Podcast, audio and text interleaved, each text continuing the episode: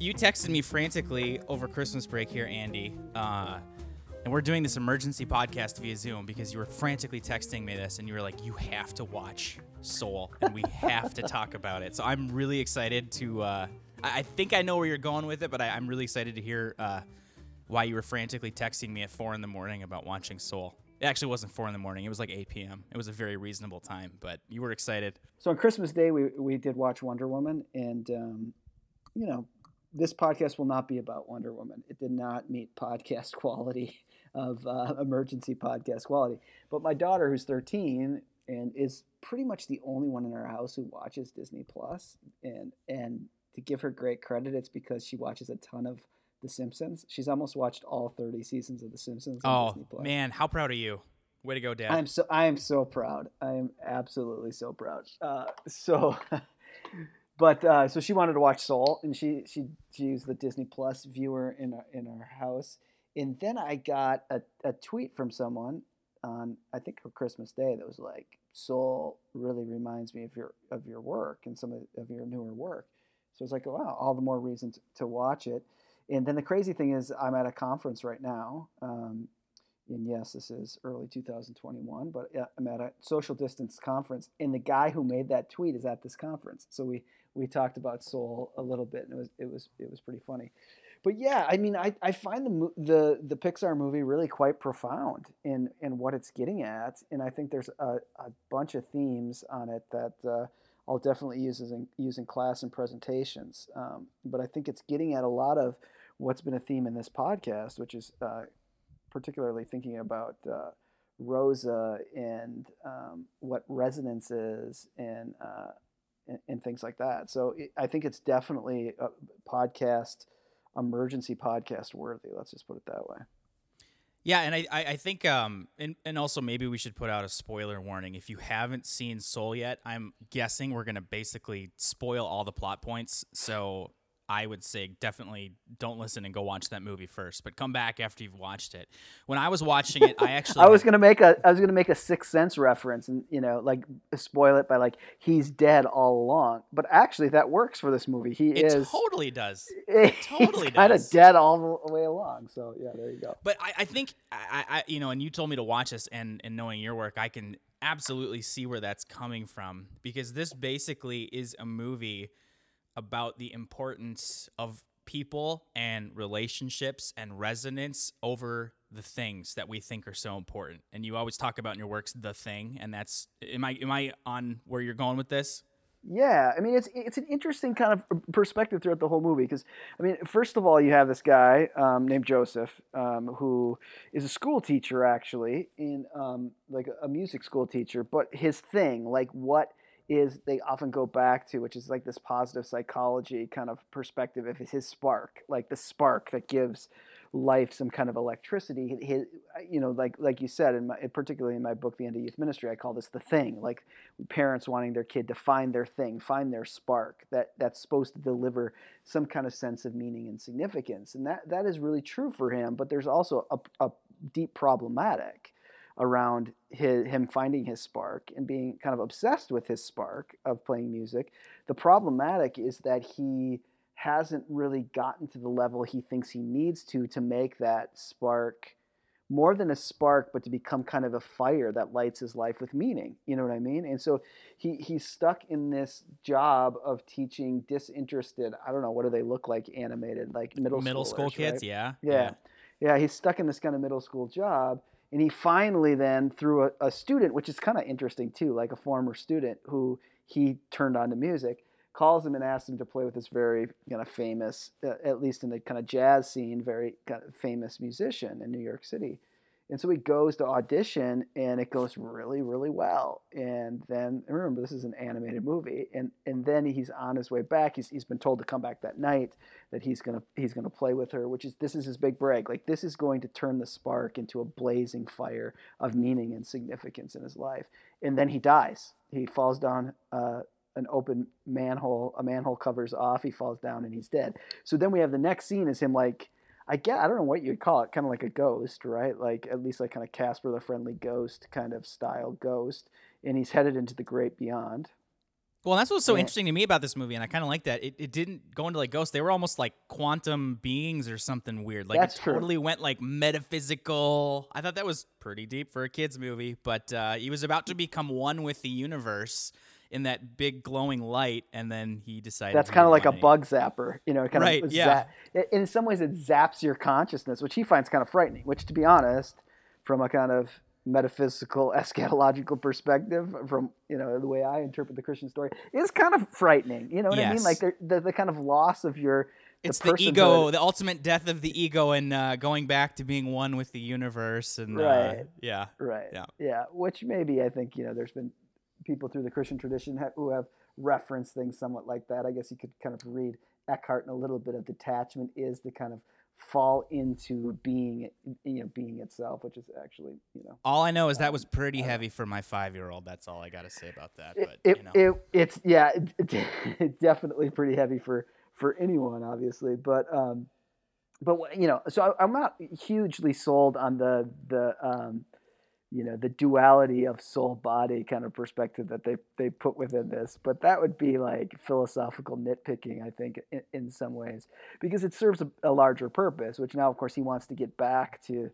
his life because this was going to be the moment and he um he finds his way, I guess. You know, he kind of slides through these dimensions. And you're right, like all the eternal beings are actually, um, I don't know, like the the personalization of time, the time space continuum, or something, or the or the or the quantum re- reality, or something.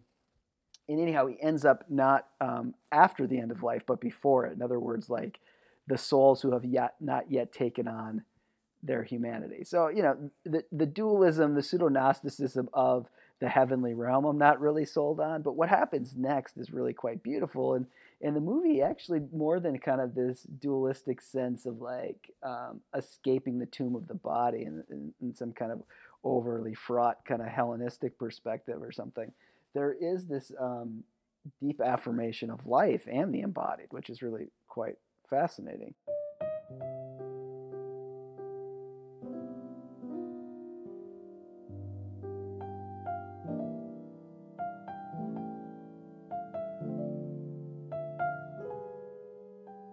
So his only so he is now you know like the the the, the movement of, of the story is that he wants to get back in his body which actually is not that far off from a huge issue for us late modern people you know like there's there's like th- this sense of we i think the late modern um, potential problematic is that things go so fast our lives are accelerating so much that we're never actually where our bodies are in some sense. Like we're always kind of pushed into the future in, in, in, this, in a kind of an analogical way, this movie's kind of making that point is that we're always kind of disconnected from our bodies as we keep chasing this thing that's out before us, this dream that's out before us that will take our spark and light and, and make it a, a great fire to give, give our lives meaning. So his only, so that becomes his strategy is to like get back in his body, which is not a bad strategy for any kind of late modern person to try to get back into your body. Um, but he wants to get back in his body so he can finally live his dream and he then the only way to do that is to become a mentor and then he becomes a mentor to 22 um, who is i guess you know this is where it gets a little fuzzy but 22 is like the 22nd soul ever forged in this quantum reality yeah. So that's the big joke, is because like Yeah. the soul right before her was like 152 trillion something. Like they did the math. I read this after the fact. They actually calculated like the theory of how many humans have actually ever existed in hi- history, and then they gave that soul that number. So 22 is like primordial, right? Like this is one right, of the right. very, very first souls ever created. Yeah. yeah. like one of the first true homo sapiens sapiens like the like the you know that and she refuses but she refuses to go like she doesn't see any purpose in living at all which is another really different or maybe very interesting way to deal with the kind of conundrums of late modern life too is one of the ways is to kind of speed up to such an a point that you try to consume and have everything in life you know um, that you get disconnected for your, your body. But another kind of way is just to kind of give into to fate and choose not to live. In an odd way it becomes a certain way of living is not living at, at all. You know what i mean? And uh, and, and, and to have a certain uh, kind of um, smarter than thou kind of perspective um, in that. And 22, she kind of she kind of has that. I, I don't know if we even can call her a she, but it's a it, um, uh, whoever. Yeah, Like Tina Fey is the voice of her, so yeah. yeah, yeah. I guess that's why, why I say that because uh, Tina Fey is, is is the person who's the voice behind her. But so he has to mentor her into human existence, and she's not going for it. But she can take him into some interesting places, which is like this nether world, which I found really fascinating because this nether world um, becomes is the place of the zone, basically. You know, so if you uh, are playing a musical instruments, or you know, some social theorists have called it the flow, and they mention that too.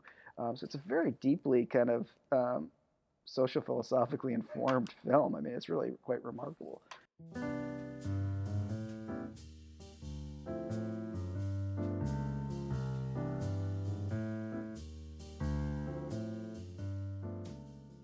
The other device that I loved in this movie were the badges. So, Yeah, and this is where I got fuzzy for me. My understanding was you kind of had to fill up your badges if you're a soul before you could become a person. right, right. And so you go through the whole movie just thinking that these badges are things that you do in your life. So there's this hall of everything, which is just full of hobbies. Like there's music and sports, and I think archery, and just like it's the hall of everything. And so the idea is you find your passions, those things in life that get you fired up, and then it fills your badges. And once you get them all, you can become a person.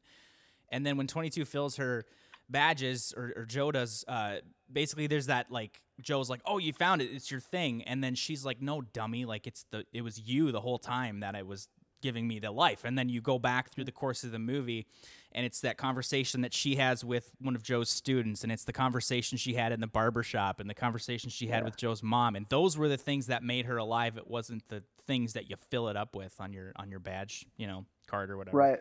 Yeah, they do this amazing thing of kind of critiquing the spark perspective, while never, while never like uh, deconstructing or obliterating the reality that there's kind of purpose in finding something that that that that sings for you, something that kind of you know some kind of task or some kind of activity or some kind of practice that that infuses life to you they also make it really clear that that I mean, what's really profound about the movie is that can be too self-centered, and that really, uh, and I think Rosa is getting at this too. And I, you know, I want to connect this to kind of church life and ministry.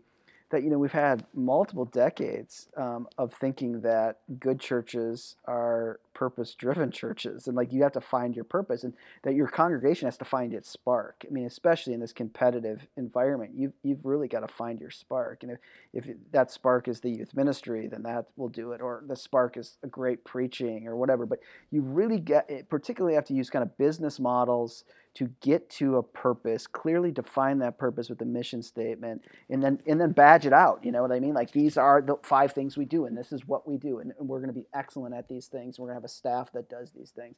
And then you And put them in your mission statement and put it on your Yeah, website and yeah Right. Yeah, and then and then you can make all sorts of program decisions around your your your your badges of excellence. You know, like what gives what gives spark, and then you're be.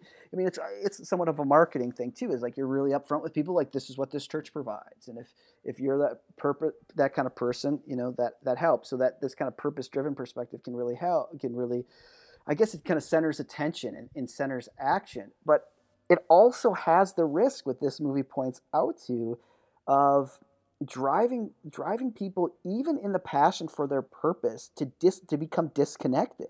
Like just because you find purpose does not mean that you're fundamentally going to be connected to something other than you and bigger than you. And so this is what we find like what joe learns from 22 as much as 22 learns things from joe one of the things that joe learns particularly this if someone's just popping in on this podcast they're going to think we're on drugs but particularly when he's a cat he really learns this is that um, in that barbershop scene where he he he has a conversation with this guy, or 22 does as Joe, and this guy actually articulates his own life story a little bit. Like, but there's this guy, and he's he, that cuts Joe's hair that he he it seems like he's known forever, who he just assumes like his thing.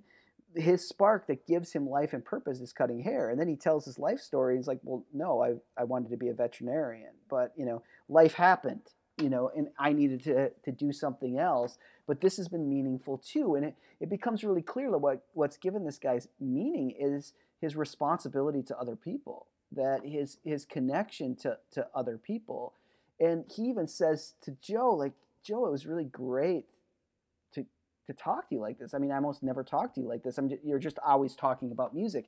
So you know when we think about this in congregational life, like there's this kind of sense where the problem with the purpose driven thing and thinking of your of your badge is that it can become so all enveloping that it drives you in almost an individualistic framework that cuts you off from others and can almost envelop people's otherness. You know what i mean? Like you become joe becomes disinterested. Like he is so passionately about his spark of being this, you know, famous musician or whatever, or making it as a musician, that he can't hear anyone else's story and he can't really connect to it. And when he kind of becomes dip, displaced from it a little bit and follows 22, who becomes kind of his his sage, mystic sage here, he can see things differently. And and she recognizes in her own way that what what really drives meaning into life is not just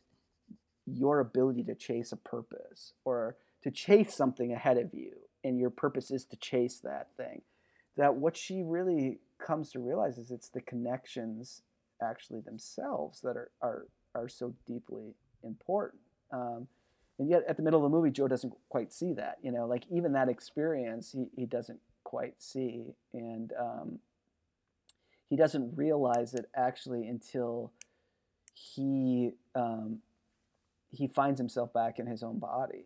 And there's this really powerful scene where he goes and he, you know, it, a classic, you know, three arc movie kind of point where he's, you know, he, he's back in the nether world. He get, or not the nether world, but the, the before world. And he finds himself back in his body through, you know, whatever, through, through moves and he ends up back there and he gets to play he gets to gets to play this show and it goes better than he could have ever expected i mean it was he's just it's it's a home run. He he's made it. This is what he's been waiting for. This is why he fought to live was to make it here.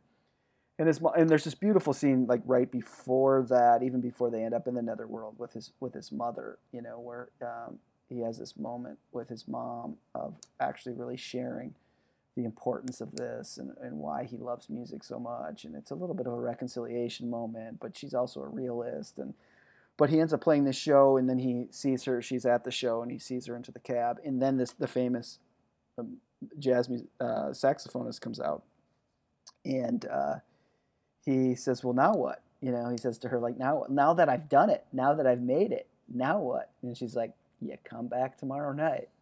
and he's like, "Oh," uh, and she says something like before that, like, "What." This was a great show, and you can play a hundred shows and you get one of these, you know. And um, and then he's like, so now what? Well, show back up and keep playing. And he's like, oh, and, and like a kind of sullenness comes over him, and he's like, well, you know, I've been waiting my whole life for this, and I just thought it would feel different. And she has this really profound line where she says, you know, she kind of goes uh, with this little parable. And she's like, you know, there's two fish, and they're swimming, and the younger fish comes up to the older fish and says, I'm looking for the ocean. And the older fish says, You're in it and he says, "This is the this is this is." He says, "This is water, not the ocean."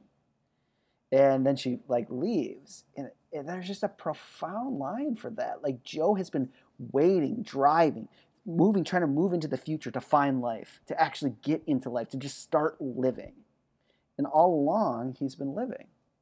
All along, he's had the invitation to actually deeply live and be connected to the source of what gives us meaning in life, which are these deep kind of forms of connection, these deep kind of forms of, of participation in, in, in personhood and in a, a, a, living a living world, and um, and that becomes that becomes a moment in many ways. And I do think that like this is just a kind of late modern conundrum, and in some ways, in a world where you know a kind of transcendent referent is um, dissolves in some ways and meaning becomes harder and we kind of live a la taylor in the, this kind of malaise of meaning or meaninglessness that uh, one of the ways you hold on to meaning is that you become really self-referentially committed to your purpose your spark and you just keep going for it. You just keep living for that dream state. I mean, we've kind of talked in this podcast about Rosa and this kind of sense of the dream state, or what at least I have called the kind of dream state that the, the good life is always off into the future. And what's so profound about this movie is that the whole perspective is that what makes life good, what fuses life with life, is not finding your purpose, it's finding your connections. Um, and of course, it gets even more profound than that because he realizes that and he realizes what gives his life really meaning is actually the, the mentoring maybe or just the journeying with 22 and that he owes it to her because he's to get back into his own life he had to actually steal her life um, and so he realizes that he would in this very almost uh, well in this very christological way in this very kind of kenotic way if you will he gives up his life so that she can live um, and uh, of course, in the midst of that, finds his life back.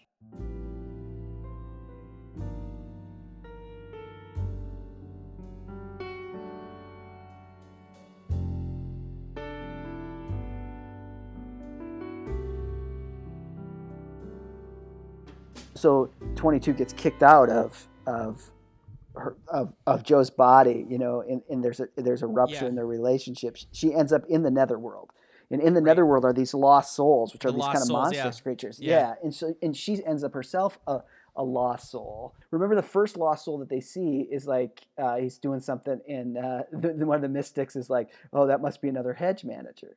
And you go inside, he's just like, "Trade, trade, trade, trade," and they're able to free him, and he's at his desk, and he's like, "What? What am I doing?" I, I, I, what am I, what am I doing? I'm alive, people. I'm alive, you know. And like, there's this sense of how you become a lost soul because you lose your connections. And I think as pastors, you can become lost souls because when you're, it's just about the spark of your purpose. And it's just like get hit the purpose, hit the purpose, be relevant. That you lose this connection, and your preaching and your just sense of the nobility and importance of ministry becomes kind of disconnected. And we see 22 become a lost soul also. But what's really fascinating, like the hedge fund manager kind of loses his humanity and the need to kind of make money and do these kind of route activities and not feel any connection. Like money as a disembodied, impersonal reality becomes more important than these connections. Um, but 22 becomes a lost soul because she feels a rupture she feels hurt she feels a, a, disconnection i mean we could almost even say like a sinful act was made that separated a relationship and as Joe goes inside, like this swirling thing, it looks like a monster on the outside, but to the inside of the person who's in there, it's just like the swirling mess. And it's actually a swirling mess of narratives, of negative narratives. And like all these stories she keeps telling herself. And she needs a kind of repair of these narratives and these stories that give connection. So that's another really interesting piece of the film is that to feel connected, you need to be embodied you need to be in relationship with other people. You need to recognize that the world is connected to you in some way. Um, but through all of that, you need a story that kind of holds you together. And one of the things that purpose, like your spark, can do is it can kind of give you a story. I get up in the morning so I can, because I love music and that's who I am, and then I go for that. Um, but I think one of the things that the movie's pointing to, and as we can kind of think about ministry, is that might not be the best way to lead a church. And it may actually lead to disconnecting you to being a lost soul and it making it really hard for you to, to, to do the ministry of helping lost souls find connection that really what makes life livable like what makes life full of meaning is life so how do we as churches and as communities actually invite people into life and into and through the encounter with jesus christ who is life and the, this and the holy spirit which is the spirit of life to quote moltmann you know like life is the point.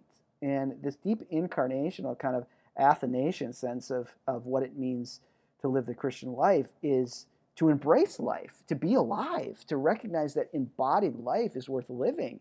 That it's it's such a Christian story, this this the, the tale, because it isn't about getting outside of your body. It's about more deeply experiencing life within it, and that's and that's how the movie ends. Like he's willing to die for life, not just his own, but for life. And then he's given life back, which is, I think, the shape of discipleship itself. And the answer that, one of the, the, the mystical creatures um, asks him is, Well, what will you do with this life? And he actually says this, which is really profound, is that I don't know. The whole beginning of the movie, he knows exactly what he's doing. I'm going to try to make it. I'm going to try to make it. I'm going to do this. I'm going to do this every day. I'm going to, I'm going to, I'm going to grind and grind and grind to become, become this. He's, I don't know, but I'm going to live every moment. I'm, I'm going to live every moment. And I think that in some ways is the invitation of discipleship in leading a community is to invite people to not know, to not know where God is leading them, but to know that the gift and promise of living, of living life and embracing life um, is before them. And that's what a pastor does is invite people into life, a community of life. And you don't like what we've been told for 30 years is you better know exactly what you're supposed to do every minute. And you better be taking your congregation on that.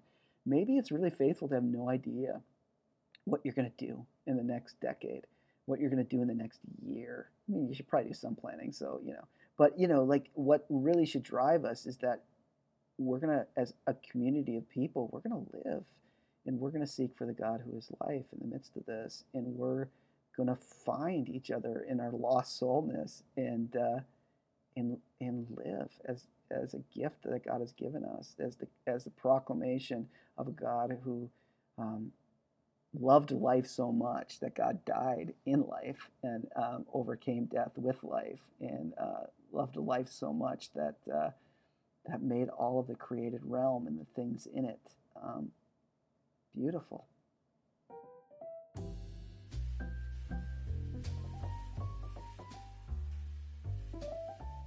New Time Religion, featuring Dr. Andy Root, is produced by me, Derek Tronsgard. Andy's brand new book, The Congregation in a Secular Age, is out now, and you can get it wherever fine books are sold or by just going to Amazon.